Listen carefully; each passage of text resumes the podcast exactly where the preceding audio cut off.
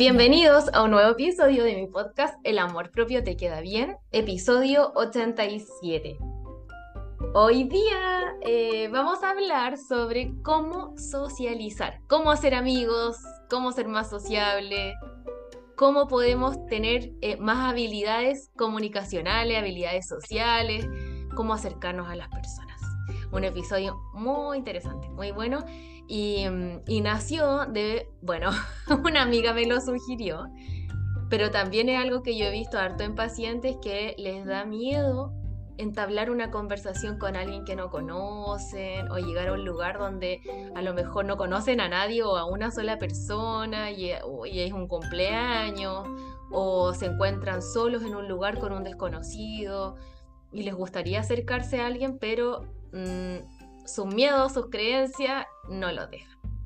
Entonces vamos a hablar de eso. Bueno, mi nombre es Danieli Flate, me puedes decir Olivia también, que es mi nombre artístico. y hoy día, bueno, soy psicóloga y me encuentro con mi amiga y colega Javiera López, desde Suiza. Así. Hola amiga, bonjour todo el mundo. Ay, qué aquí lindo estamos. Yo aquí de verano y mi amiga la estoy viendo muy de polar. Amiga, hace frío acá en Chile. Dicen que hay ola de calor, pero la verdad es que es una falacia. ¿Dónde será eso? En Santiago a lo mejor. Quizás, pero acá hay 13 grados según mi computador y está eh, nuboso. Heavy. Hace mucho frío. No. Bueno, pero amiguita, a ti te gusta también el frío, ¿no? Esto de estar como abrigadita, estar con el, con el guaterito, estar con el tecito, las gatitas, ¿te gusta? Sí, está rico, amiga. Me gusta, me gusta. No soy team invierno, pero soy, no sé. A mí, a mí ¿sabéis lo que me gusta del invierno? ¿Mm? La ropa.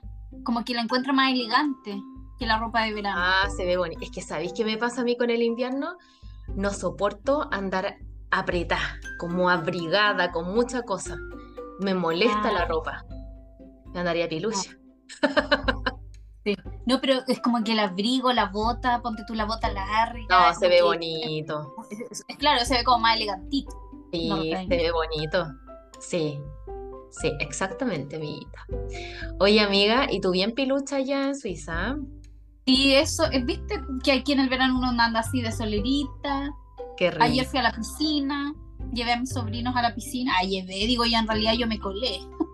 Oye, pero terrible porque me sentía tan señora, porque están tan grandes, todos adolescentes. Y te decía, ¿en qué momento crecieron estos cabros? ¿O en qué momento una se hace más señora? ¡Qué atroz! Cuando crecen los cabros chicos de la familia, como que uno se da cuenta cuántos años han pasado. Sí. Y uno se concha, le vale. Mm. Es verdad pero hay que aprovechar nomás cada día. Cada día y mm, todo va en la actitud, como decís. Sí, aparte que lo, lo rico además es como, claro, uno lo dice, en realidad igual, ¿para qué estoy con cosas que yo lo digo de la boca para afuera nomás? Porque yo me siento súper joven. Menos mal no represento mi edad porque siempre me dicen, no, tú no representas y todo. Entonces, eh, yo digo de la boca para afuera, pero igual una tiene sus conductas medias de soa, pero no tanto, no tanto. No tanto, igual. igual me siento joven. Sí. No, igual te veis joven, te veis más joven. Ay, qué bueno, amiga, gracias. Me gusta. Es que, es que me siento además, po, me siento joven, entonces yo creo que eso se, se traspasa. No me siento señora. No, es que sabéis que aparte lo que nos ayuda, además de nuestra actitud, obviamente, pero obviamente lo que nos ayuda también es justamente como el tema que vamos a hablar hoy. O sea, ya el hecho de socializar, de estar en círculos comunitarios, de estar como, como vi las fotos y los videos de la junta que hicieron el otro día, el WhatsApp. Ah, Sí, oye, son como vino gente hasta el sur que se juntaron en Viña. Bueno, bueno. Una chica que déjame contar esto porque yo creo que, porque tiene todo que ver con este tema. Tiene todo todo que ver, tienes toda la razón. Mira, lo que pasa es que, bueno, chiquillas, les cuento que tenemos una comunidad en WhatsApp, ¿ya? Que ahora somos más de 400 mujeres eh, de todo el mundo. Em, yo las invito a que se unan si quieren, no sé cuánto es el límite de WhatsApp, cuánta gente me deja ingresar a un grupo, pero, o sea, si ustedes quieren ingresar, escríbanme, díganme que quieren ingresar a la comunidad del amor propio te queda bien y yo les mando el link, es un link de WhatsApp. Eh, escríbanme mi Instagram que es arroba olivia.plate. Es gratis, ya es gratis. Y esta comunidad, yo de verdad no sé cómo agarró tanto vuelo, pero es lo que yo siempre quise, te lo juro Javi, porque es algo que yo siempre quise crear, pero me daba mucho miedo, pero yo, ustedes saben que hago las cosas con miedo. Y dije, ya, que sea lo que Dios quiera, pero yo le voy a poner como el sello, el espíritu al grupo y que fluya. Y sabes que resultó, pero mejor de lo que pensaba, te lo juro, porque yo estoy en grupos de repente donde no habla nadie, o súper fome, o no sé, pero este grupo es súper activo, las chiquillas hablan caleta. O sea, de verdad, si ingresan, silencian ese grupo, porque hablan todo el día, pero hablan cosas bacanes. O sea, em, piden ayuda, se mandan libros, piden consejos, son, es todo enfocado este grupo a fomentar tu bienestar, ¿ya? Tu salud mental, tu bienestar, eh, y, todo gira en torno a eso. No hay pelambres, no hay mala onda, no hay crítica, no hay juicio y las mismas chiquillas se van regulando. O sea, de repente si una enjuicia dice, oye chiquilla, acuérdense que no hay que hacer juicio, pero no porque se los prohíba yo, sino que hoy estamos aquí para apoyarnos. Se autorregula solo, el grupo, solo, solo. Increíble. Yo nunca cierro los comentarios a menos que haga una encuesta. Entonces, para que no baje, yo les digo como lo voy a cerrar un ratito. Y eso es todo. Y el grupo se creó con la finalidad de que las mujeres nos pudiéramos apoyar. Eso es. Y han salido amigas, carrete. El otro día lo que hablaba la Jadis que hicimos un carrete en Viña. Y fue porque una ex paciente, porque ella se fue de alta, del sur de Panguipulli, me dijo quiero ir a Viña a verte. Y yo. ¡Ay, cosita, qué hermosa! Te juro, le dije, eres demasiado perra. Y me dijo, sí, quiero ir ya, y reservó, y me dijo, ya, voy a ir el 29 de mm, julio, porque el 30 estoy de cumpleaños. Se vino a pasar el cumpleaños, te lo juro. Y dijo, voy a ir sola. Y se vino a pasar el cumpleaños acá con nosotras. Y dijo, oye, ¿por qué no te armas una junta y así conocemos a la chica? Y yo, ya. Que me dijeron, armé la junta, y vinieron chiquillas de Santiago, ya del sur y de Viña, porque yo estoy en Viña. Y, y nos juntamos, ¿sabéis qué, amiga? Nos reímos tanto. Y eso que yo estaba tan cansada que yo no alcancé a ir al karaoke ni a bailar, sino que me junté como en el pub, que era lo primero.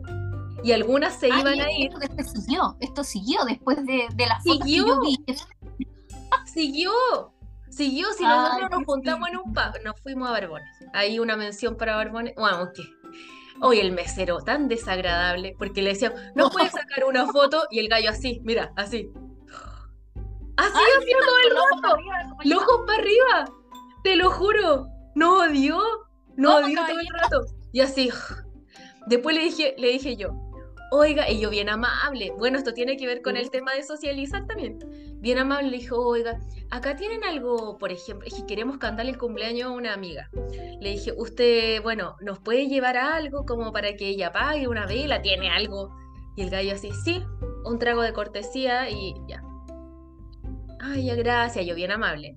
Bueno, pasaron como 30 minutos y nosotros así, ya, ya son las 12 y le dije a la Katy, a otra niña, que fuera a hablar con él. Y ella, ella estaba quemada con él, ya la tenía, pero chata. Lo odió, se odiaron mutuamente. Y me dijo, ya, ya fui a hablar con él. Dijo que tú no le habías dicho para qué hora lo querías. Le dije, pero si ya son las 12, le dije que lo llevara luego. No, dijo, es que esa niña no me dijo que lo quería para ahora. Le dije, weón, ¿y qué quería? ¿Lo quería para las 4 de la mañana? No, pues Ay, me dijo, lo odio, es tan desagradable. Oh. Y llegó el tipo como con un trago que es como, no era cucaracha, pero es como la cucaracha que es... Ah, eso que se prende, lleva como se prende, claro. Bueno, igual resultó todo bonito, nos reímos muchísimo, o sea, es que una historia, y yo conocí algunas, pero no a todas las chiquillas que fueron. Pero, sabes que fue muy divertido, lo pasamos chancho. Y después nos íbamos, porque ya igual como que el pub tenía que cerrar, parece, porque como que nos empezaron a echar. Y, mm, ya, ya, pues yo me iba y dos más también se iban. Yo estaba raja. Y mm, ustedes saben que no carreteo, entonces para mí ya era muchísimo haber estado tres horas y media por ahí, como carreteando. Madrugada, claro, pasado las 12. No, pasado las 12, yo muero de sueño. Y las chiquillas, como la, la, Sandra estaba de cumpleaños, se quería ir a, bailar. Y eh, se iban a bailar, iban a un karaoke y a bailar. Y caché que las otras dos que se iban se sumaron al carrete. Al final fui yo la única que no fue. Pésimo servicio. la anfitriona. Y, y después yo le digo, ¿y ustedes? Porque empezaron a mandar fotos, carrete. Dije, ¿no se iban a ir ustedes? Ay, no, es que pasamos un ratito. un el grupo ratito. Sí, pero claro, si el grupo te contagia. Qué rico. pero se quedaron hasta como las 5 de la mañana, hasta que terminó el carrete, o sea, cerraron. Ay, yo hubiera estado ahí también. Te lo juro. Oye, pero ¿sabéis que fue tan, tan divertido, tan agradable? Lo pasamos demasiado bien. Demasiado bien. Así que vamos, estamos, ya les dije, organicen otra. Pero que alguien la organice, yo soy mal organizando sí, carrete. Sí, no, que las otras te avisan nomás. Sí, así que estamos en eso. Si se quieren unir, chiquillas, de verdad, me mandan el mensaje y yo les paso el link porque lo van a pasar bien. Es una, claro, es una gran oportunidad de, socializar, de dar ese paso a chuta, no conozco a nadie, o cómo podría yo entrar que además tiene este espacio muy seguro, muy sonoro. Muy seguro. Entonces eh, está esta, esta oportunidad para socializar, imagínate, para salir, para carretear, para ir al karaoke, para... Uh, no, y espérate, que no se conocían alguna y terminaron siendo amigas, ¿cachai? Imagínate la Sandra que no conocía a nadie, a mí me conoció pero online, y terminó pasando su cumpleaños con personas que había conocido ese mismo día y lo pasó increíble. ¿Yo? Sí.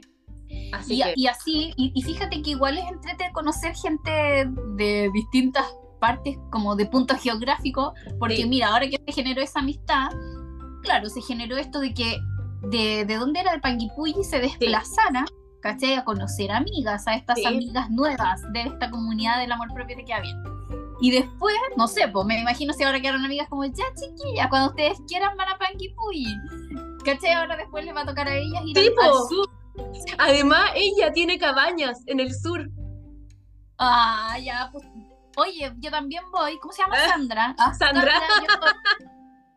yo, soy, pero amo sur, fan, fan. Sí. No, así que ya. Y además ya se generaron tallas internas, ¿cachai? Como una complicidad. Está muy divertido ese grupo. Aquí hicimos un grupo más chico, pues, de la junta. Y ahí ya tiramos las tallas y todo. Pues. Es muy divertido. Qué buena. Ya. Entonces, para entrar a esta comunidad es escribirte y tú les mandas el link.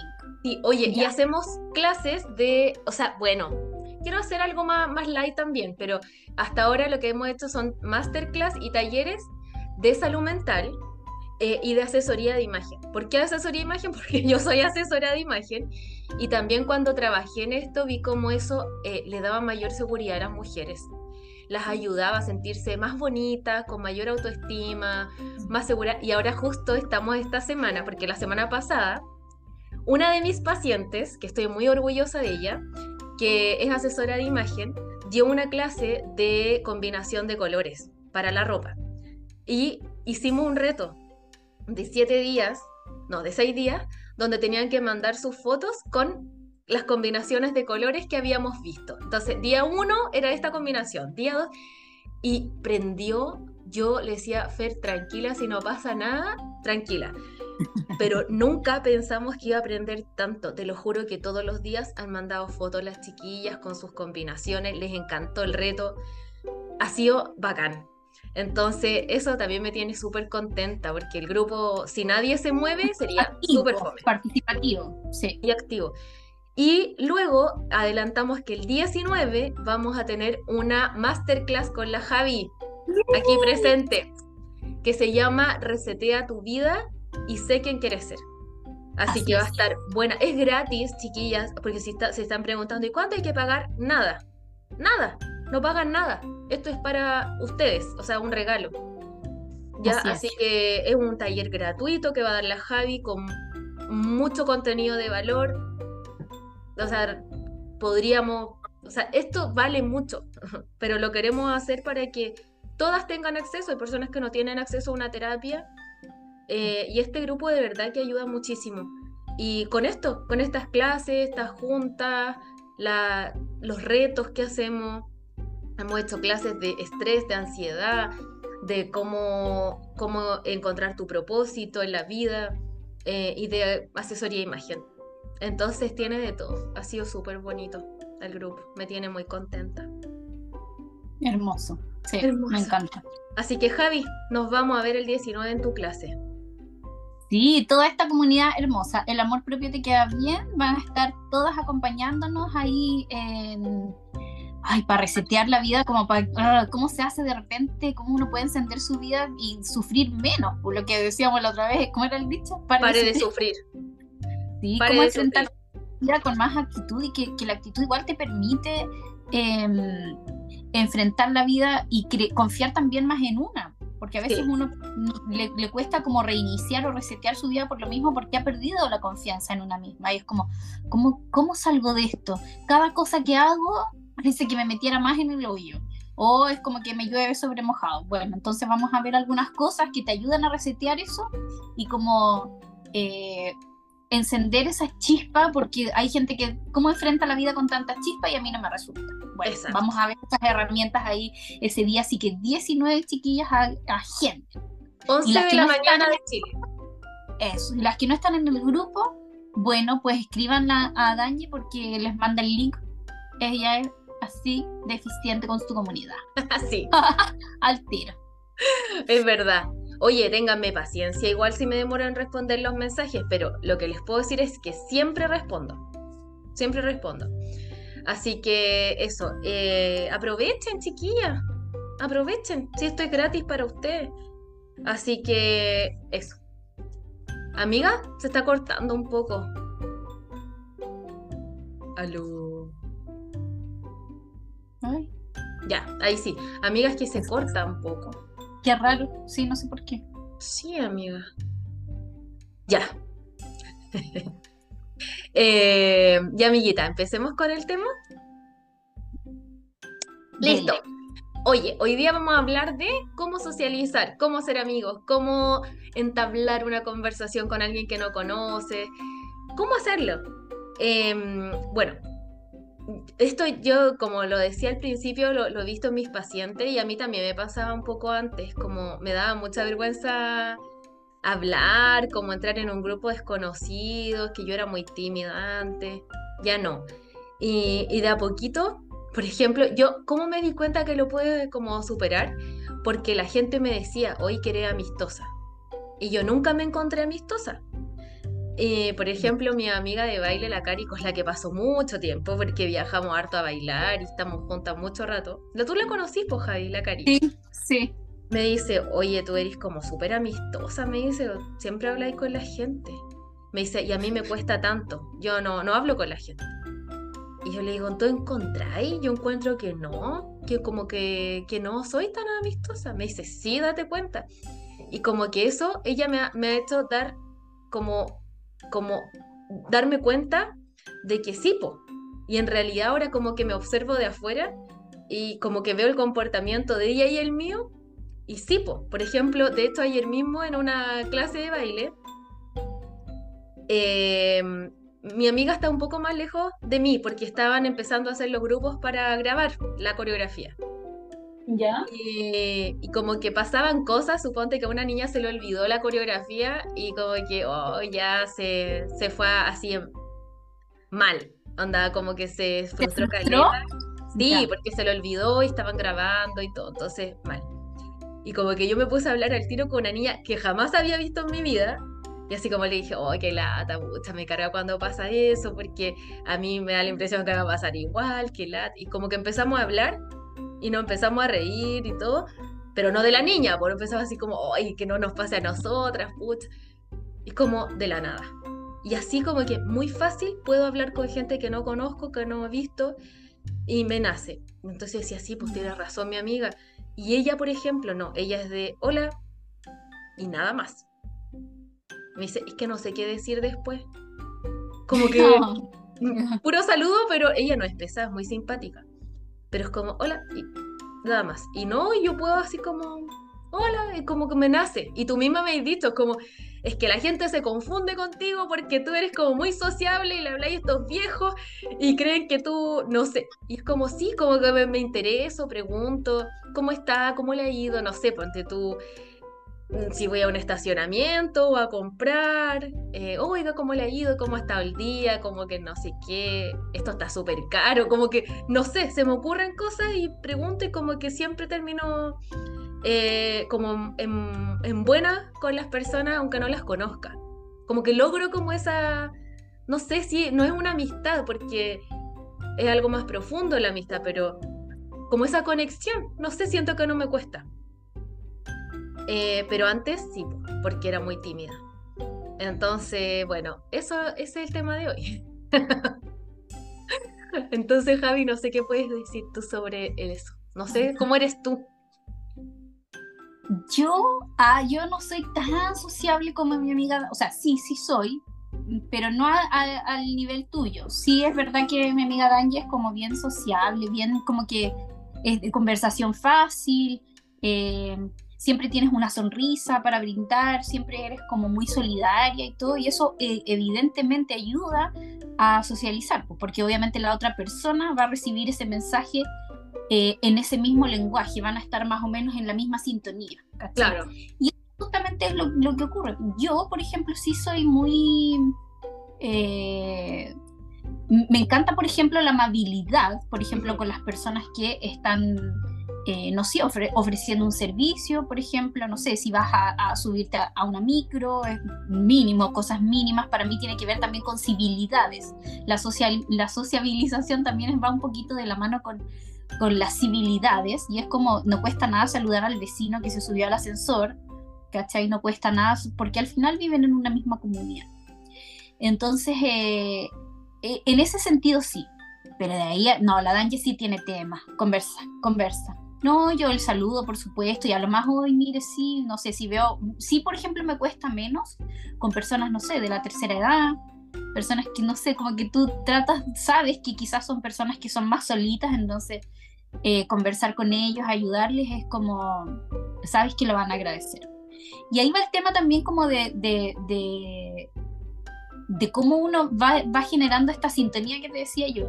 Y es porque, eh, obviamente, nosotros como individuos somos una, una cosa y es como, creo que está súper bien esto de, de, de repente hay un capítulo, hay un, un capítulo, hay un episodio del podcast que habla de esto de también de aprender a estar solo. Sí. Y lo hablamos también el otro día como de esto de, chuta, si, si tú vas a tener un momento de reflexión, obviamente ojalá que sea solo, ¿cierto? Tener estos espacios de soledad, tener tus momentos slow también para ti, para permitirte justamente actuar después en público, ¿ya? O en comunidad, ¿ya? Pero resulta que los seres humanos somos individuos, sí existe la individualidad, yo soy única, ¿sí? Pero en el fondo yo igual soy como un subproducto de un sistema. Soy un subproducto de mi sistema familiar, por ejemplo. O yo también soy por cómo yo me he movido en mi sistema todo, desde donde fui criada, en el colegio que estudié, quiénes eran mis amigos, y ahí yo me voy formando también como persona. ¿Cachai? No es que yo aquí me inventé nomás, no, o sea, hay ciertos condicionamientos que se han ido dando. Y ahí va también el tema de las civilidades. ¿Cachai? Es como, como hay normas sociales o como hay cosas que son esperables, ya, o sea, el saludo yo creo que es básico, ¿ya? Hay personas que no lo tienen internalizado, hay personas que hasta les da vergüenza, lo sé, ¿ya? Pero, pero ahí es donde uno empieza a comportarse en esto porque esto es recíproco. Así como yo como individuo me relaciono con otro individuo, ese otro individuo, ahí es como en los lenguajes de comunicación, pues como así como yo emito un mensaje, la otra persona recepciona e interpreta ese mensaje. Y ahí está donde Daniel le decíamos como esto de que de que, claro, si tú estabas siendo amable, la otra persona va a interpretar esa, ese mensaje que tú estás emitiendo con amabilidad lo va a interpretar como, ah, está siendo amable conmigo, pues lo devuelve. Y ahí se genera un nuevo sistema, un nuevo vínculo relacional. Pero sí han habido confusiones. Ah, y ahí es donde tú estabas ese ejemplo. Han habido confusiones. Han habido confusiones, sí. Se sabe. Por ser tan, tan buena onda, tan simpática. ¡eh! Ya, pero ahí tiene que ver, claro, con el receptor el receptor de ese mensaje hizo una interpretación de, la realidad diferente, pero al final es una co-construcción. Se fijan cómo co-construimos realidades. Mi interpretación más tu interpretación, más todo lo que se está dando en este lenguaje comunicativo interaccional entre los sistemas, eh, se genera. Exacto. sí, esa, esas interpretaciones, esa realidad finalmente. Ajá. ¿Cachai? es el resultado. Oye Javi, y nos podríamos preguntar, o ustedes, ustedes en la casa, y entonces podrían estar preguntando, ¿y por qué yo querría ser sociable? Si yo estoy lo más bien en mi casa sola, a mí me encanta estar sola también, pues. Pero es como, ¿y por qué quiero ser sociable? ¿Para qué? Bueno, la respuesta es que para ser felices. ¿Sabéis que, Javi, hay un estudio, que siempre le hablamos de estudios porque esta cuestión no es que se nos ocurrió, hay un estudio donde participaron 700 personas y el estudio duró 75 años. Caleta. Transversal. Un estudio transversal. Transversal. ¿Y qué hicieron ellos? Bueno, quisieron encontrar qué hacía felices a las personas. ¿Qué era lo, lo distintivo? ¿Qué era lo que hacía felices a unas personas y a otras no? Bueno, habían varios factores que investigaron, ¿ya? Eh, porque si, si, quieren investigar como el, el, autor de este estudio es Waldinger, ¿ya? Por si acaso. Y investigaron, por ejemplo, éxitos profesionales. O sea, cómo les iba, que tenían éxito en lo profesional. Fama, salud incluso, dinero, tenían más plata o no. Amor, ah, te salió como salud. Amor, amor, amor. Pero fíjate que nada de eso movía la aguja en el tema de la felicidad. De hecho, hemos hablado de otros estudios en cuanto al dinero, por ejemplo, que, claro, si hay un estándar, que por ejemplo, en cuanto a la riqueza, porque ¿quién diría si me gano el loto voy a ser la más feliz? Es que no es así. Ya se ha demostrado con los ganadores de eh, premios muy grandes. Cuando tú, a ver, hay una diferencia, sí, ponte tú en el tema del dinero cuando tú estás bajo como una línea mínima. No sé si se llama la línea de la pobreza, no sé, pero cuando están, eh, eh, tienes el mínimo para sobrevivir, por ejemplo. Sobrevivir. No tienes plata para comida o comprarte ropa para abrigarte o para estudiar, o como que estás como en la pobreza. Imagínate una persona indigente, qué sé yo. Eh, o sea, no tienes el mínimo, no tienes casa, si eso marca una, un nivel de infelicidad eh, debido a eso, porque no cubres tus necesidades básicas. Ahí sí. Pero cuando tú ya cubres tus necesidades básicas y tienes ese dinero para comer, abrigarte, para estudiar, bueno, estudiar quizás no es lo básico, pero sí desarrollarte como un mínimo, me refiero. No hay que no puedo ir al colegio porque no tengo plata o no, no, lo, tienes el mínimo para sobrevivir en una sociedad. Ya estás en un, en un buen nivel, por así decirlo, de felicidad, hablando de felicidad. Pero si sobrepasas eso y eres más rico o te ganas un premio, o, eso dura solo un ratito eh, de felicidad. Suponte que te aumentaron el sueldo un ratito, un mes te puede durar. Pero después vuelves al, mismo nivel de felicidad. Esa es la adaptación hedonista. Así se llama. Entonces, no mueve la aguja. O sea, si yo gano 3 millones, 10 millones, como tu nivel de felicidad va a ser igual. ¿Ya? Espero que eso se entienda porque no sé si lo expliqué bien, pero, pero eso es.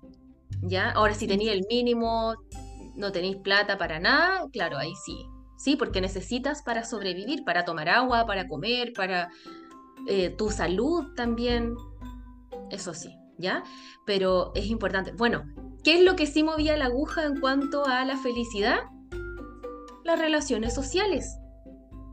Eso era lo que movía la aguja. O sea, entre personas que eran más felices o menos felices, lo que sí fue fundamental, y le hemos hablado en otros episodios de la felicidad, y también lo hemos dicho, el apoyo social, una red de, de personas que te sostengan en los momentos difíciles, una, una red, de verdad, una red de apoyo, es lo que marca la diferencia. Entonces, para eso, tú necesitas ser sociable. Para nada más. Bueno, muchas otras cosas que también vienen por añadidura. Pero si me preguntáis por qué yo debería hacerlo, para ser feliz. Incluso, em, fíjate que en este mismo estudio se relacionó em, las relaciones sociales con eh, la salud. Y fíjate que las personas que tenían mejores relaciones sociales también eran más sanas. Mm. Las personas que se sentían muy solas también tenían más problemas de salud y vivían menos.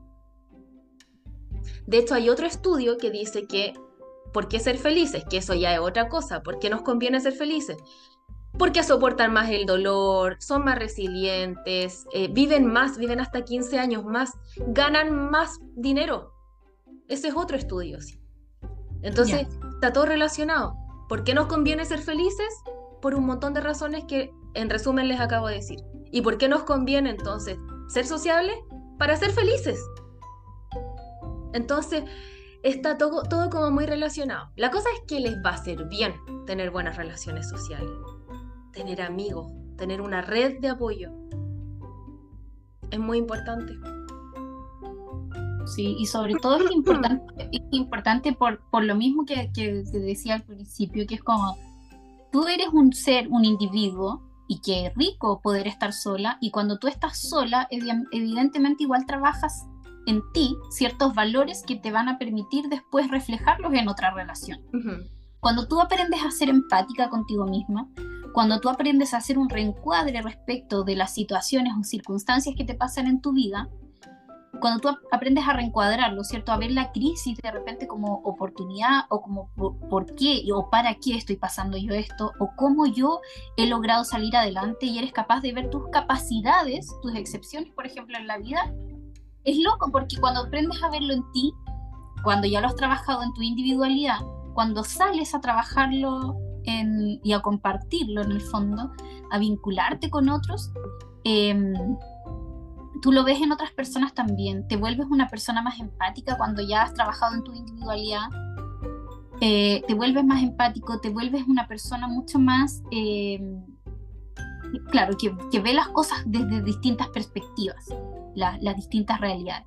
Y eso estamos hablando de vínculos, no se imaginen solamente así como ya las amigas, la comunidad, que sí, por supuesto que sí, pero estamos hablando de vínculos y de soporte social desde la pareja, desde la familia, cómo eres tú, cómo te desenvuelves tú en, esta, en esto gregario que es la, comunidad, en el fondo donde tú naciste, donde, que, cuál es tu cuna. Eh, fíjate que tú, tú, incluso, por ejemplo, que antes, no sé, como ya la, la psicología ya de primera, segunda generación, Em, que hablaban, por ejemplo, de temas de personalidad, como que la personalidad fuera algo estático, y no, porque al final no, también se, se ha visto que nosotros nos movemos por retroalimentación. Nuestro, ¿cómo se llama el de mm, el del lenguaje crea realidad? Eh, chileno, pues. Ah, el del lenguaje crea realidad chileno. Em, ah, ah, mm. lo tengo en la punta de la lengua. Eh, bueno, él, ah, eh, Humberto Maturana. Eso mismo. Maturana, Qué terrible cuando tenía como... Humberto Maturana, fíjate que también, claro, ¿te acuerdas tú? Bueno, el biólogo, nada que ver, no, no, no era psicólogo, biólogo, pero también se eh, eh, hablaban justamente de esto, de cómo los sistemas también van actuando también en, en, búsqueda de la homeostasis, ¿ya? Es como en el fondo en el equilibrio. Y obviamente si yo estoy siempre sola, no hay un equilibrio siendo que yo soy un ser social, Y no hay un equilibrio si yo no busco ese equilibrio también en esas otras fuentes de vínculo, de satisfacción, de cómo voy, cómo, cómo voy forjando también mi personalidad que no es estática, sino que también va fluctuando. ¿ya? ¿Cómo va fluctuando? Porque yo en colaboración con otros o en contacto con otros, al involucrarme con otros, hay esta retroalimentación, hay un feedback, ¿ya? En el que yo emito un mensaje, doy algo, observo el mundo, observo la realidad, observo la realidad y digo, mira, eh, ¿cómo se comportan los otros? Por ejemplo. O cómo me perciben los otros, cómo los percibo yo a ellos, eh, ¿qué, ¿qué piensan de mí? Y entonces también yo me voy comportando. Cosa que está bien, ¿ya? Porque obviamente no al extremo, no voy a andar todo el día pensando en qué pensarán los otros de mí, pero sí en el fondo me permite un proceso de adaptación, ¿ya? O a las distintas culturas, por ejemplo. Yo no sé si ustedes se acordarán de este caso también de un, de un chileno que había viajado donde, de, donde era Tailandia, puede ser, ¿no? Era un país mucho más drástico y creo que el gallo andaba con algo de, marihuana, ¿te acuerdas? Sí, casi que le iban a Sí. esa era la ley allá. Entonces, claro, como él gregario en Chile, por ejemplo, se socializa de manera diferente en torno al, consumo de marihuana de uso personal, por ejemplo, en Chile funciona de una manera, la ley en Chile es de una manera, te fijas como hay, hay un feedback de yo individuo dentro de un colectivo, ¿ya? Y esta persona, individuo, con ciertos patrones, con cierta información del medio, se traslada a otro lugar y se sigue comportando como se comportaba en otros espacios comunitarios y con otras leyes. ¿Ya? ¿Y ahí qué pasó? Confundido total, porque él no, no, tenía idea que esas eran las consecuencias de un comportamiento que en otro lado era normal. ¿Ya? Entonces, necesitamos ese equilibrio, y ahí voy a, la cita de, de, de, Maturana, que en el fondo es como buscar ese equilibrio, ese feedback entre lo que yo soy como individuo, pero también lo que yo puedo llegar a ser o el valor que yo encuentro en el vínculo, en la interacción con lo, con lo gregario y lo comunitario. ¿Cachai? Incluso después se habló de otro, de otro concepto que ya no era eh, homeostasis, sino que era de eh, morfostasis, que después fue mucho más enriquecido aún ese concepto y era eh, la morfogénesis. Y a mí ese concepto de ella me fascina. Morfogénesis, porque quiere decir que nosotros como personas podemos volver, estamos en constante transformación. Somos personas en, transformación perpetua. ¿Cachai? ¿Y eso cómo lo logro? Bueno, trabajando en mi individualidad, pero además en el contacto con otras personas, siendo gregarios. Y al final es lo que somos, ¿cachai? Somos seres sociales. Somos seres sociales. Y bueno, podríamos también hablar de cómo, cómo poder establecer vínculos con otros. O sea, si a ti te cuesta, si eres tímido, porque una cosa es ser tímido, otra cosa es ser introvertido. El introvertido, por ejemplo, es la persona que eh, se siente con más energía cuando está solo, o sea, necesita estar solo, a lo mejor puede ir a una fiesta, socializar, pero después necesita estar mucho tiempo solo, conectarse consigo mismo para recargarse. Eh, yo me siento identificada con eso. Yo creo que sí soy introvertida, aunque no lo creo. Y mm, por eso ya hasta las 12, con las chiquillas de las 12 para mí ya es suficiente. y después de recargar. Necesito después estar sola. Y personas extrovertidas al revés, pues las personas extrovertidas que tengo amigas que son así, las que, de hecho, que, una que fue al, al carrete y ella necesita estar con mucha gente. Entonces, las personas extrovertidas ganan energía estando con otros. Necesitan estar con mucha gente, salir, una vida súper sociable y así se sienten más energizadas. Pero los tímidos, ¿qué pasa con los tímidos? Que no es lo mismo que ser introvertido. Es que les cuesta el contacto con otros. Eh, y, hay, de fondo una creencia que a lo mejor no es tampoco... Mm, bueno, las creencias no son tan Em, conscientes de que no soy digno de. Entonces, como mm, me siento tímido porque probablemente no va a querer hablar conmigo, ¿por qué querría ser mi amigo? ¿Por qué querría hablar conmigo? Lo voy a molestar, como no me siento digno de. Entonces, eh, ahí viene la timidez y me cuesta acercarme al otro.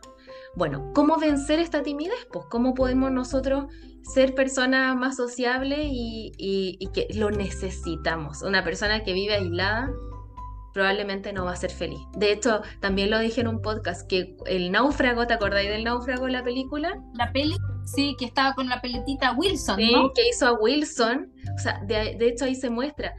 Probablemente él no hubiera tenido la misma fuerza ni nada para salir adelante, sino que tuvo que crear este amigo imaginario que hizo la pelotita Wilson, le puso nombre, eh, le puso carita, hablaba con él, se comunicaba porque lo necesitaba, lo necesitaba. O sea, para nosotros sobrevivir y vivir en este mundo y ser felices necesitamos al otro.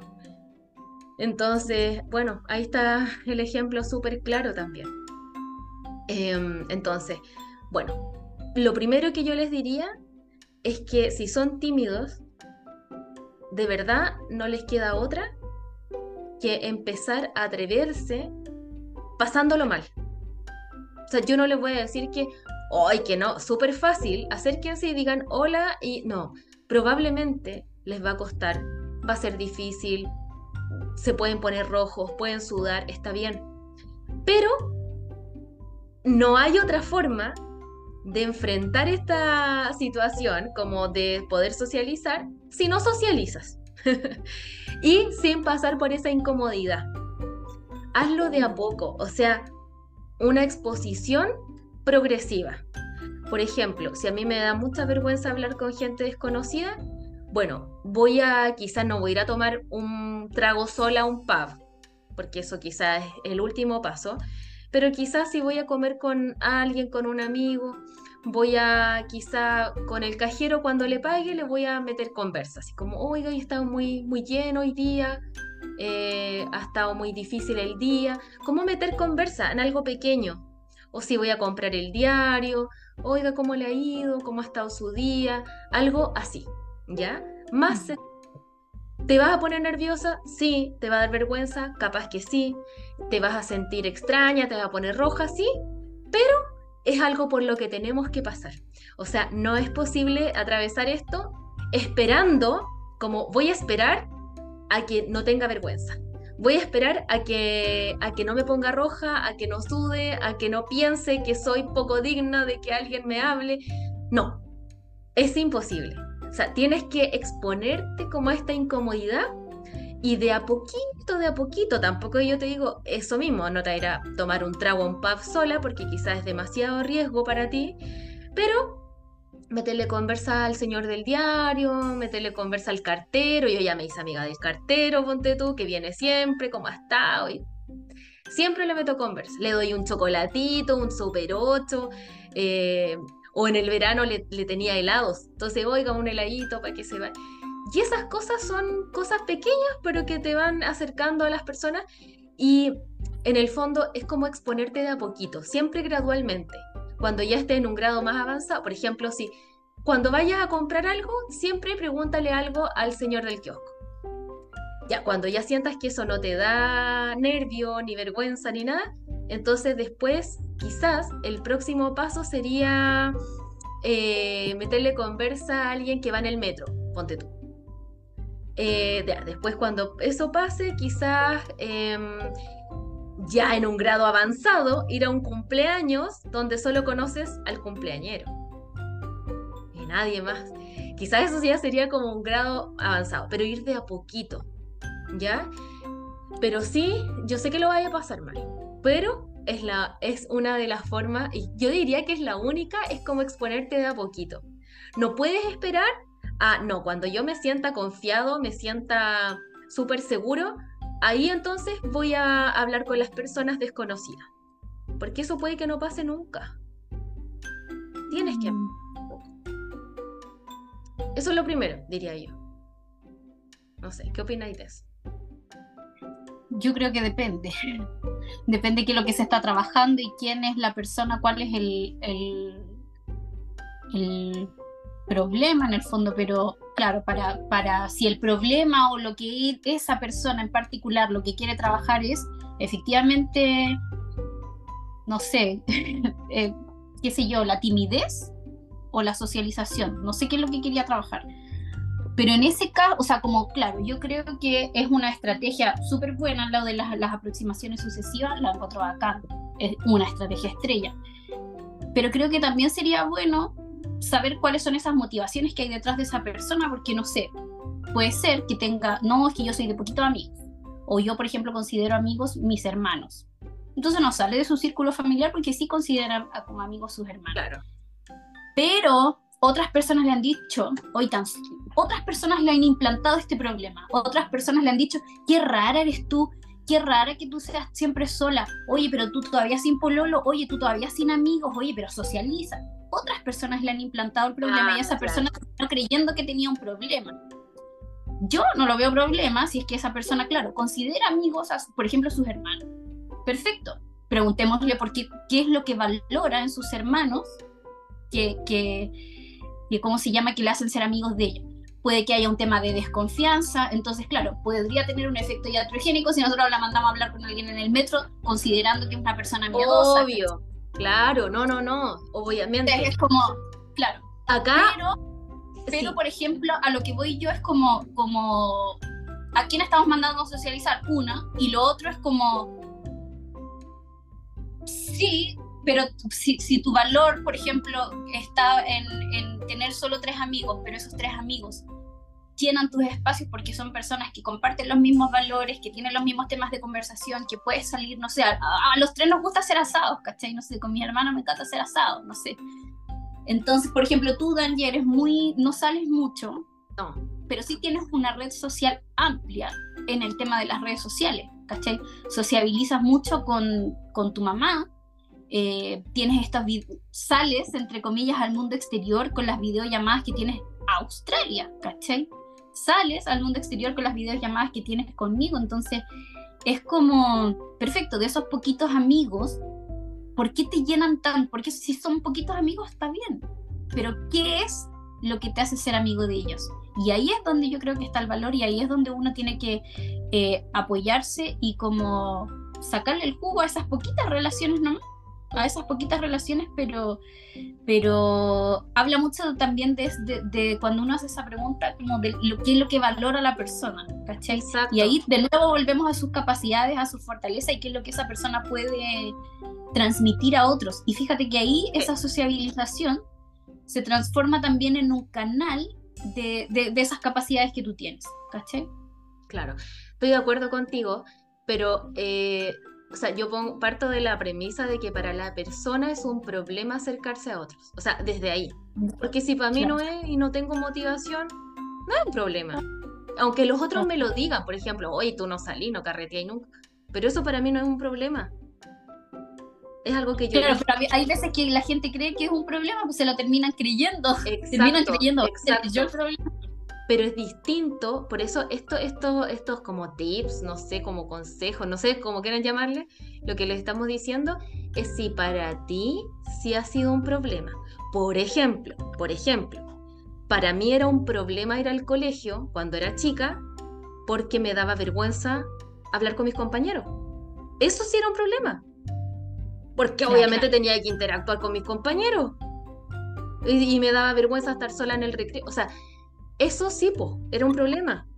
Ahí, por, lo, por ejemplo, me hubiera servido saber que tenía que igual acercarme a las personas aunque me pusiera roja, aunque me diera vergüenza, me tiritara la voz, porque eran mis compañeros, yo tenía que hacer trabajo, tenía que hablar en clase, por ejemplo, cuando el profesor me preguntaba algo, para mí era terrible, o sea, no podía hablar en público, ¿me entendí?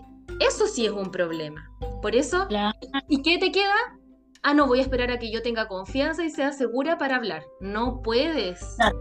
Tienes que hacerlo igual. Entonces, eh, claro, partiendo de la premisa de que sí para la persona es un problema. O por ejemplo, quiero ir a un cumpleaños, pero solo conozco a la cumpleañera. Y no voy porque me da miedo interactuar con los otros. Pero quiero ir. Eso para ti es un problema, porque tú quieres ir, pero no vas porque solo conoces a la cumpleañera y te da miedo que te deje sola. Ese es un problema, ¿me entendí?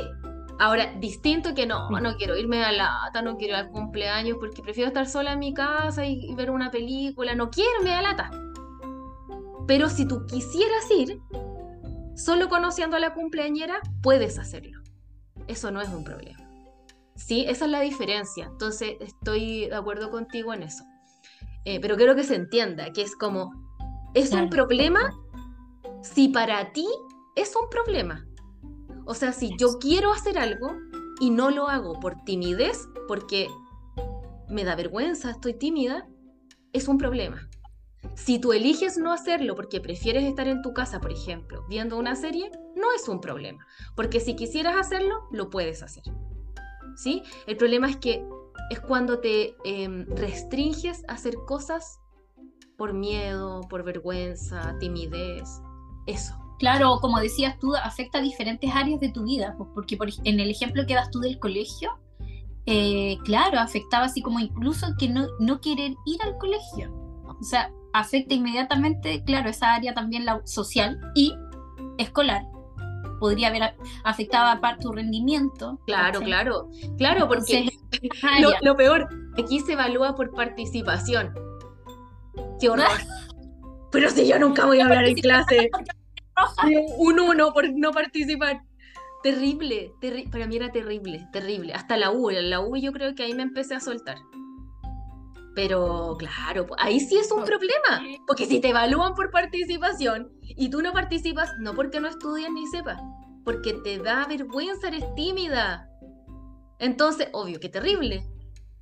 y un problema. también es súper importante, eh, y, y aquí vuelvo al individuo es súper importante también el individuo porque eh, esta persona recibe la información, ¿cierto?, de afuera. Entonces también hay que, hay que eh, siempre el punto de vista de la persona es válido.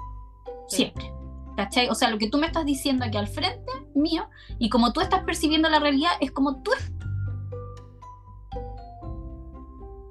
entiendo tu interpretación de la realidad, ¿cachai? Claro. Eh, y fíjate qué puede pasar. Eh, que tú te encuentras en un entorno que efectivamente puede ser hostil. ¿Cachai? Sí, claro. Efectivamente puede ser hostil. Entonces, obviamente, las interacciones sociales eh, tienen un emisor, tienen un receptor, tienen una forma de, de, dar. Tengo vergüenza de hablar porque mm, cada vez que hablo mis compañeros me miran así como, ¿qué está hablando esta otra? Por ejemplo, o no, Benji, es que tú eres muy ataosa, no, si esto lo hacemos así rapidito nomás, tú le pones muchos puntos, muchos títulos, no, no, si hagámoslo rapidito nomás. Entonces, ¿cómo no te va a dar plancha ir a hablar la próxima vez? ¿Cachai? Entonces, también tiene que ver no solo contigo, sino que también tiene que ver con, de nuevo, el sistema, cómo interactuamos, ¿cachai? Y si, por ejemplo, lo que eh, dice Daniel, por ejemplo, si tú haces un cambio, si uno de, de los elementos de, este, de estos vínculo cambia, en este caso tú, eh, la otra persona van a tener que poder responder, se perturban en el fondo, se perturban ante tu cambio. Se pueden perturbar para bien, ¿cachai? O se pueden perturbar para mal, ¿ya? Pero en el fondo saber, como dice Dani, que el cambio parte por uno, ¿ya? Si yo quiero que las cosas funcionen diferentes, pues tengo que empezar a hacer las cosas de manera diferente. Si al final me aíslo porque tengo vergüenza, porque no sé qué, y sigo en lo mismo, pues no hay ningún cambio y todo va a seguir igual. Exacto. Amiga, espérame un poquito. Ya. Em, listo. Ya, perdón. Estábamos coordinando algo de tiempos. Bueno, eh, algo también importante, Javi, ¿sabéis qué? Es eh, bueno, siempre eh, trabajar con las creencias que tenemos sobre nosotros mismos. Eso se hace en terapia, pero, pero también, ya, si no, no puedes ir a terapia, pregúntate qué piensas de ti. ¿Qué piensas de ti? Por ejemplo, yo, yo cuando era chica pensaba como que se van a reír de mí. Y siempre yo sentía mucha vergüenza, se van a reír de mí, se van a reír de mí, hablo puras tonteras o qué, no sé, cosas así. Y eso me limitaba a hablar en clase, a responder. Yo me sabía la respuesta, era terrible porque yo sabía y como que quería responder, pero no. Entonces alguien siempre decía lo que yo estaba pensando y decía, ay, debía haberlo dicho. Pero me daba mucha rabia e impotencia porque yo me sabía la respuesta, pero me daba vergüenza, me sentía tímida. Pero no me atrevía a dar el paso de hablar. Y eh, aquí pregúntate qué piensas de ti, qué, qué, ¿Qué, crees que puede pasar? Y si pasa eso, si se ríen de ti, ¿qué sería tan terrible? ¿Qué pasaría después? ¿Te rechazarían? A lo mejor tienen un miedo al rechazo, un miedo al rechazo. Eh, y si te rechazan, o sea, ¿cómo sería eso? Porque, ¿qué es lo que nos, nos eh, limita tanto?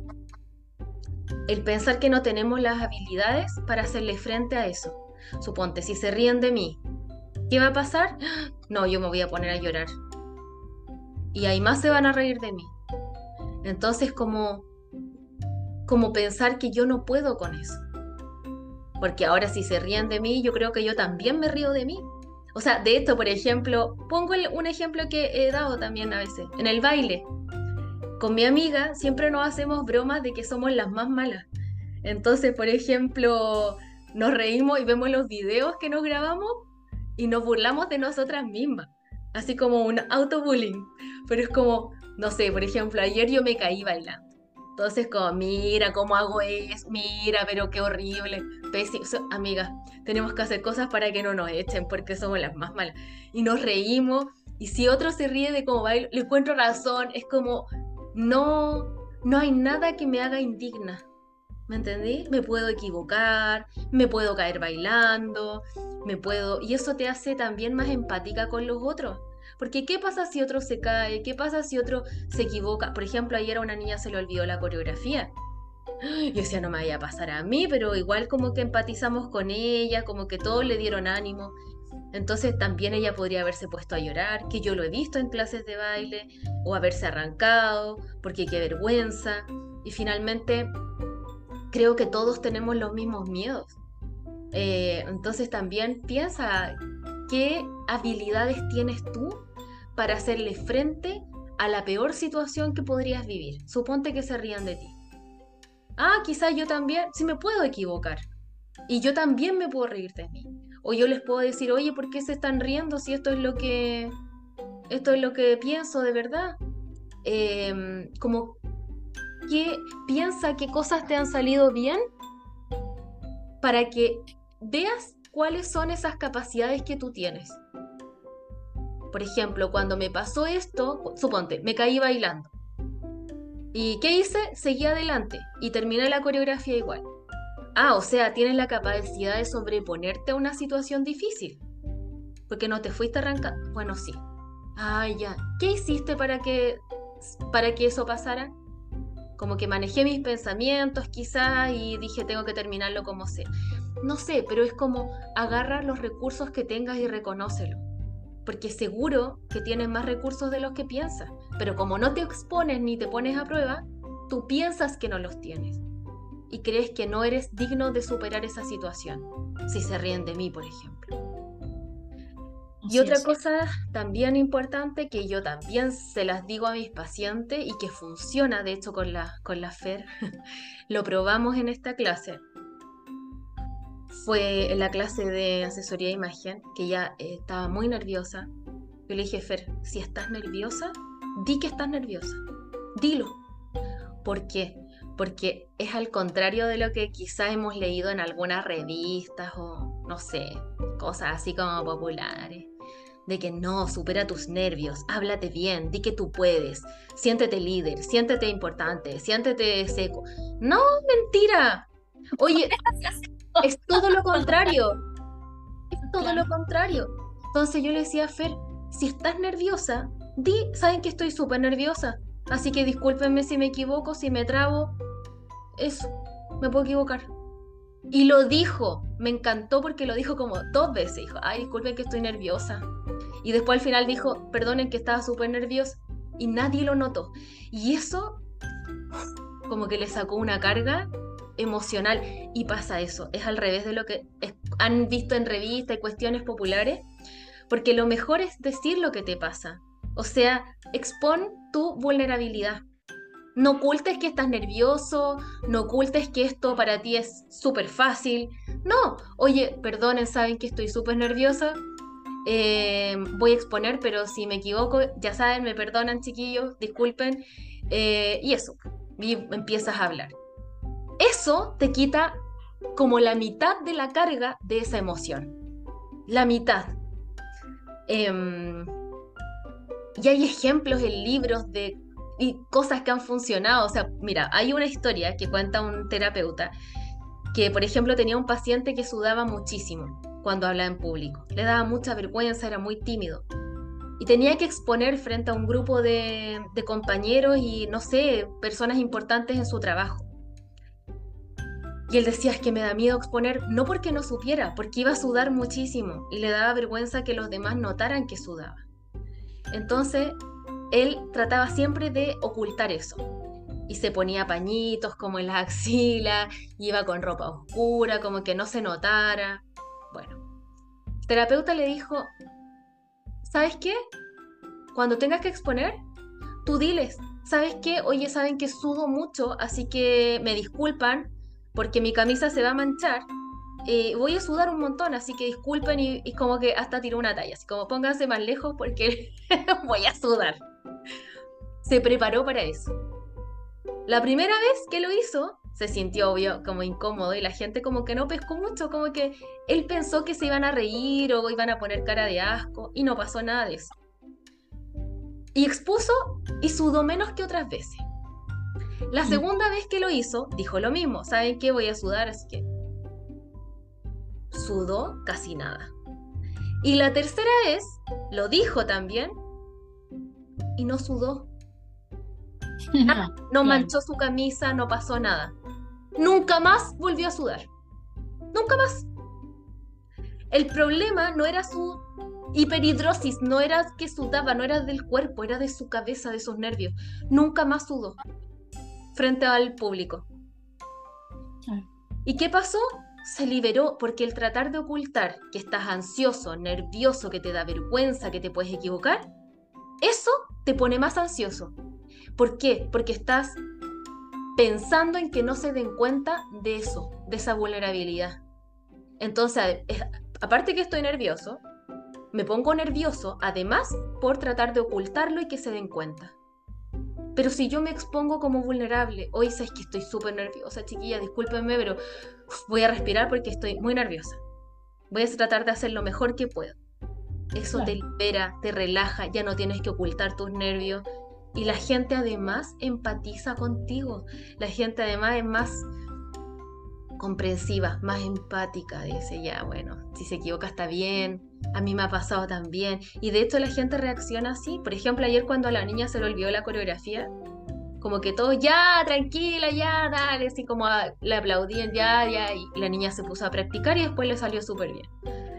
Pero es como, esa empatía que se genera al mostrar tu vulnerabilidad. De hecho, en la, justo en el episodio pasado, que fue la clase grabada que hicimos, em, yo dije una de las competencias que se, em, bueno, de los líderes, es reconocer la incompetencia. En el fondo es mostrarte vulnerable. O sea, me puedo equivocar, chiquillo, estoy súper nerviosa, estoy súper ansiosa, o saben que me pasó esto en la mañana y vengo así como más o menos. Suponte, venían en el auto y tuve un accidente, entonces vengo medio nervioso, discúlpenme, voy a hacer lo mejor posible. Eso ya te relaja y te ayuda muchísimo. Eso, amiga. Sí, es heavy porque al final está hablando también de, eso, de, claro, de comunicar. Ahí hubo un cambio en el, en el patrón de conducta. No, no tuvo que hacer ningún ejercicio cognitivo y, ay, voy a cambiar mi... No, cambió la conducta. Si la conducta era siempre evitativa, quedarse callado o no, me voy a hacer el enfermo para no ir a presentar. Bueno, ahora tuvo una conducta de afrontamiento y eso cambia. ya hiciste un cambio en, ese, en, ese, en, el orden de las cosas en, en ese patrón. Y la comunicación igual ahí es heavy también porque cuando uno se va, va, va, va a entrar justamente en, en, intercambios, en un vínculo, en interacciones con otro, porque todo comunica pues, todo. Entonces si yo tenía esa conducta de que me ponía rojo o, o que estaba ahí como todo, así, nervioso, la gente no sabe cómo interpretar eso. Entonces como dices, sabes que estoy nervioso, voy a sudar, es distinto la gente ya sabe cómo interpretar ese mensaje tuyo y empatiza, como dice Dani. La respuesta entonces a ese, el feedback que yo le doy es como, ah, empatizo contigo. Pero si yo de la nada me pongo como retraída, de la nada me pongo a tartamudear, de la nada me comporto rara por, por, por tratar de tapar mi timidez y que al final me sale peor, la gente queda como, ¿eh? ¿Qué le pasa? ¿Qué le pasa? ¿Qué le pasa? Y eso, ¿cómo lo vas a percibir tú? Hoy me hicieron desprecio, me miraron raro. ¿Te fijas cómo todo comunica? Todo. Tu silencio, que tú te quedes callada en esa timidez, como que rara, no la invitemos más. ¿Cómo vas a percibir eso tú? Es como, ay, no, es que me rechazan. Claro. ¿Te fijas? Entonces, todo comunica. Entonces, como dice Daniel, claro, una opción es comunicar así, u otra cosa también es partir por, como todo comunica, como mi silencio comunica incluso, eh, no sé, partir por cosas, actos amables, sencillamente. Sencillamente partir por saludar a todo el mundo, una sonrisa comunica, eh, las gracias comunica, eh, disculpen la fila, no sé. ¿Te fijas? Entonces, como eh, exponer esto de que hoy estoy nerviosa o mira, tengo muchas ganas de ir a tu cumpleaños, pero puta, igual me adelanta que solo te conozco a ti. Claro. Comunicar está pasando, ¿cachai? Porque así la otra persona va a saber, porque si definitivamente no aparece, la otra persona va a interpretar, es como, ah, no es tan amiga, anda a saber. ¿Cachai? Porque, y, no tiene que ver con que la otra persona, ay, qué loca, de, tan perseguida con sus pensamientos de personalización. No, no es eso, es que todos tenemos, interpretamos, todos. Psicólogas, no psicólogas, locas, no locas, todas. todos interpretamos un mensaje ¿cachai? Un comportamiento de otros. Entonces, y eso tiene que ver también con el sentido común, ¿cachai? Y en el sentido común también es importante cuando, que tú lo manejes cuando tú vas a ir a socializar con otra persona. ¿Por qué? Porque con el sentido común uno se pone muy juiciosa también. ¿Cachai? Es como, uno tiende a pensar como, ah, es bueno o malo, es raro, es normal, es, ¿cachai? Es como cada vez que llega alguien nuevo, es como el prejuicio, ¿cachai? Entonces, desde el sentido común uno empieza como, ah, eh, me cae bien, me cae mal, me, eh, simpático es pesado, es como en pensamientos más dicotómicos, ¿cachai? Entonces, empezar a flexibilizar también creo que puede ser un, un ¿cómo se llama? Un, un, tip, que a mí me carga los tips, pero bueno, pero sí, es eso, es como un, también puede ser un, un algo que puede sumar, ¿cachai? Como en el fondo el fluir un poco más, como no ser tan tan drástica, ¿cachai? Como en, ese, en esa comunicación. Sí, sí. Súper importante, claro, como tú decís, como los tips. Em, bueno, sí, sonreír ayuda mucho. Es como, como que muestra una, un lenguaje corporal de apertura. Si yo estoy súper seria, probablemente no me voy a ver tan amistosa, pero si sonrío, eh, sí va a producir un mayor acercamiento y empatía con la otra persona. Funciona muchísimo, de hecho, no sé, tú puedes estar como en el metro o en una fila y tú puedes hacerle un gesto a alguien como de complicidad sin conocerlo. O sea, no sé si te ha pasado, pero es como, ay, sonrío así como, ay, que, larga la fila o te, te sonríes. También, o pasa algo chistoso y te ríes, te sonríes. Eso de verdad que acerca a la persona el lenguaje corporal es súper importante. Em, también mostrarte abierto con el cuerpo. Por ejemplo, si yo estoy con los brazos cruzados así y toda apretada y así como encorvada porque estoy hacia adentro, eso tampoco muestra como un lenguaje corporal muy abierto. Pero si estoy quizás como relajada, como echada un poquito más para atrás quizás, como o hacia adelante también, pero interesándome por la persona, pero abierta, con los brazos abiertos. Eso también va a invitar a la persona que converse conmigo más que si estoy así en un rincón, con los brazos cruzados y apretados. Y además con el ceño fruncido. Entonces, no. Qué pesa la vieja. Oye, y algo, ¿sabéis que también que dicen que es como levantar las cejas, así como esto? Yo no puedo por el Botox. Eh, como el 13, es verdad. es que no puedo más, pero bueno, levantar la ceja también hace como un, efecto como de, de amistoso. De amistoso. Entonces, imagínate, sonríes y levantáis la ceja, si es que pueden. Yo no puedo. Esto es lo máximo. Me puse mucho. Todo lo que es Botox. Todo lo que es Botox. Si no se lo han puesto, pueden levantar la ceja. Pero eso ayuda un montón también. ¿Y, y cómo pueden empezar quizá una conversación? traten de, ver qué tienen en común con la otra persona. por ejemplo, si están en un cumpleaños, a mí me ha tocado ir a un cumpleaños ahora el sábado y conozco a la pura cumpleañera, entonces me va a tocar. Y yo le dije a mi amiga, voy ir un ratito nomás, no me pidáis mucho, porque no me gusta tampoco ir a estas cosas, pero por ti lo hago. Pero quizás si conozco, no me da miedo, o sea, puedo hacerlo y conversar con gente que no conozco. ¿Cómo hacerlo con alguien que no conoces? Como, ¿Qué tienen en común? Oye, ¿hace cuánto conoces a la tanto? Ah, no, hace cinco años. Ah, sí, ¿cómo se conocen? Por el baile. ¿Y tú? Ah, no, yo la conocí en el colegio. Ah, qué buena. Oye, ¿qué colegio iba? Como eso, como ver qué tienen en común, empezar por algo en común. Em, Buenísimo. Esa es una, una súper buena idea. Y es como eso, ah, mira, conectamos en esto. Eh, algo que les recomiendo que no hagan es empezar a apelar a alguien o hablar mal de alguien, como en cosas negativas, no, sino que váyanse a cosas que son más positivas y que tengan en común. Más que hoy. Y súper pesada. No, eso no es tan recomendable. Pero sí. Eh, hablar de cosas en común, como eso que les digo, como, oye, ¿hace cuánto conocí a la cumpleañera? Tanto tiempo. Ah, mire cómo. Ah, así, ay, qué buena. ¿Y hace cuánto bailáis? No sé, pues sí se conocieron en baile. Hace tanto. Ay, qué, qué estilo. Es muy buena técnica hacer preguntas. Y preguntas abiertas, ¿no? Como de sí o no. No cerradas, sino que, oye, ¿y cómo, cómo es este baile? A ver, cuéntame. Eh, no sé, y tenía algún video, como interesarte por el otro, eso también es súper importante, como un interés genuino. Y escuchar, porque si me está hablando y yo estoy pensando en qué le voy a decir que sea perfecto, que me muestre interesante, te bloqueas, sino que escucha y pregúntale sobre lo que te está hablando esa persona.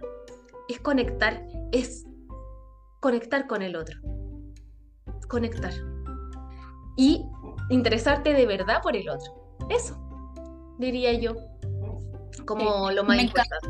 Creo que esa es como la gran idea fuerza. Me encantó esa palabra que es como el denominador común de lo que hemos hablado y es como conectar con otro. Y porque hablaba de, lo mismo, de conectar nuestra individualidad con ese mundo externo, que en el fondo el mundo externo es lo comunitario, de donde somos, lo, gregario, lo social, ¿cachai? El compartir. Entonces eh, me encantó. Eso. Me ¿Y sabes qué? Algo importante porque lo he escuchado a mis pacientes, que es que yo no tengo nada interesante que decir, es que yo no he viajado, es que yo eh, no he estudiado tanto, es que yo no soy tan interesante. Mira, la gente no quiere que tú seas un Einstein o que tú le enseñes química o que le... No quiere eso. La gente quiere conectar, quiere una genuinidad, autenticidad, conectar con el otro y sentirse importante. Todos queremos sentirnos importantes. ¿Cómo logras eso? Que el otro se sienta importante. Conectando, escuchándolo y preguntándole sobre lo que te está diciendo. No quiere que tú le enseñes química, física cuántica, no quiere una persona, ¡oh, qué brillante! No necesitas eso, ni haber viajado por todo el mundo. Si a lo mejor tú no has viajado y el otro sí, pregúntale, Oye, ¿cómo es este país? Ay, ¿cómo es Tailandia? Ay, ¿y cómo? Ay, qué interesante. A ver, ¿tenéis fotos? Uh, me encantaría ir. Qué buena. No, yo no he viajado, pero me encantaría. ¿Qué me recomiendas si es que voy? Eso quiere la gente. Conexión. Conexión. No quiere una persona súper inteligente, súper brillante, viajada, un súper dotado. Eso no es lo que buscamos. Es conexión, es, es genuinidad, que se interesen por mí, que me pregunten cosas. Eso es todo. Claro, lo que quiere el otro, pero lo que quiere ella es que esa persona que también sentía que no, es que yo no he viajado, que voy a contar, también tenía algo ahí que, que... Y en el fondo es como, claro, al interesarse y al preguntar, habla de un recurso súper bacán de ella, o sea, la otra persona la va a percibir, qué interesante esta persona, porque es una persona súper empática, me encantó conversar con ella porque mira los ojos, no viajaste, no hiciste nada de eso, todas tus experiencias están ahí, pero en el fondo, pero en el fondo esta persona va a tener una buena impresión de ti. Totalmente, y hasta capaz que te ayude, oyes, no, pero si quieres ir, mira, yo tengo estos pasajes que puedes comprar acá más barato, y si te quieres quedar en un hotel, mira, tengo este dato, oh, qué buena. O sea, eso es, no es más que eso. No es tú ser súper brillante, súper viajada, culta, erudita en un tema. No busca, o sea, piensa en ti. A mí me daría lata hablar con alguien que miras, que yo que he viajado Y yo, que sé tanto, ah, qué lata, para eso me leo un libro. Pero yo quiero conectar. ¿Cómo fue tu experiencia? ¿O cómo no ha sido? A ver, ¿por qué no he viajado? No, es que no tenía... Pucha, oh, mira, ¿sabes qué? ¿Cómo lo hice yo? ¿Sabes qué? Postulé esta beca, no sé qué. Eso es. No quiere un, un, libro, quieres contacto. Entonces, eso. Eso, yo diría que es como, relájate, sé tú mismo, sé auténtico. De verdad. Y además que sácate el spotlight, es como el foco no siempre está en ti, enfócate en la conversación, en el otro, interésate por el otro, porque no todos quieren burlarse de ti, ni reírse, ni, ni, te encuentran tonta, pero es que muchas veces, yo se lo digo porque yo lo pasé, era así, como en vez de, por ejemplo, cuando yo quería contestar algo en el colegio, en vez de enfocarme en el tema y en que yo sabía y podía aportar a la clase, era más que en el tema, yo estaba enfocada en que se iban a reír de mí. Egocéntrica, no porque te, van a enfocar en mí, van a reír de mí. Yo me voy a equivocar. Y más que, en, oye, no, sabes que yo me sé esta respuesta y era aportar a la clase. Pero yo tenía el foco puesto en mí. Y pensaba que todos tenían los ojos puestos en mí. Demasiado egocéntrica.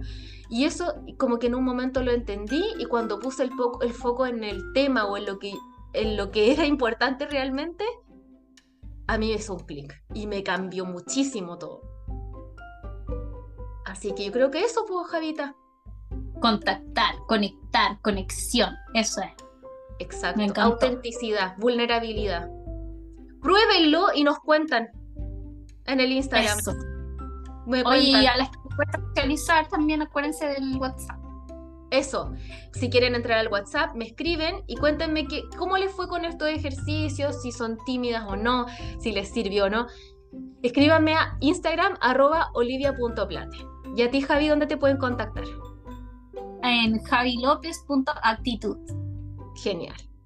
Ya, amiguitas, nos despedimos ahora porque hay que trabajar. Así que les dejamos un besito a todas. Gracias por estar acá una vez más y las queremos mucho, las esperamos en el grupo de WhatsApp, en la clase de la Javi el 19 y en Instagram. Ya, Eso, besitos, chicas. Un beso. Chao, chao.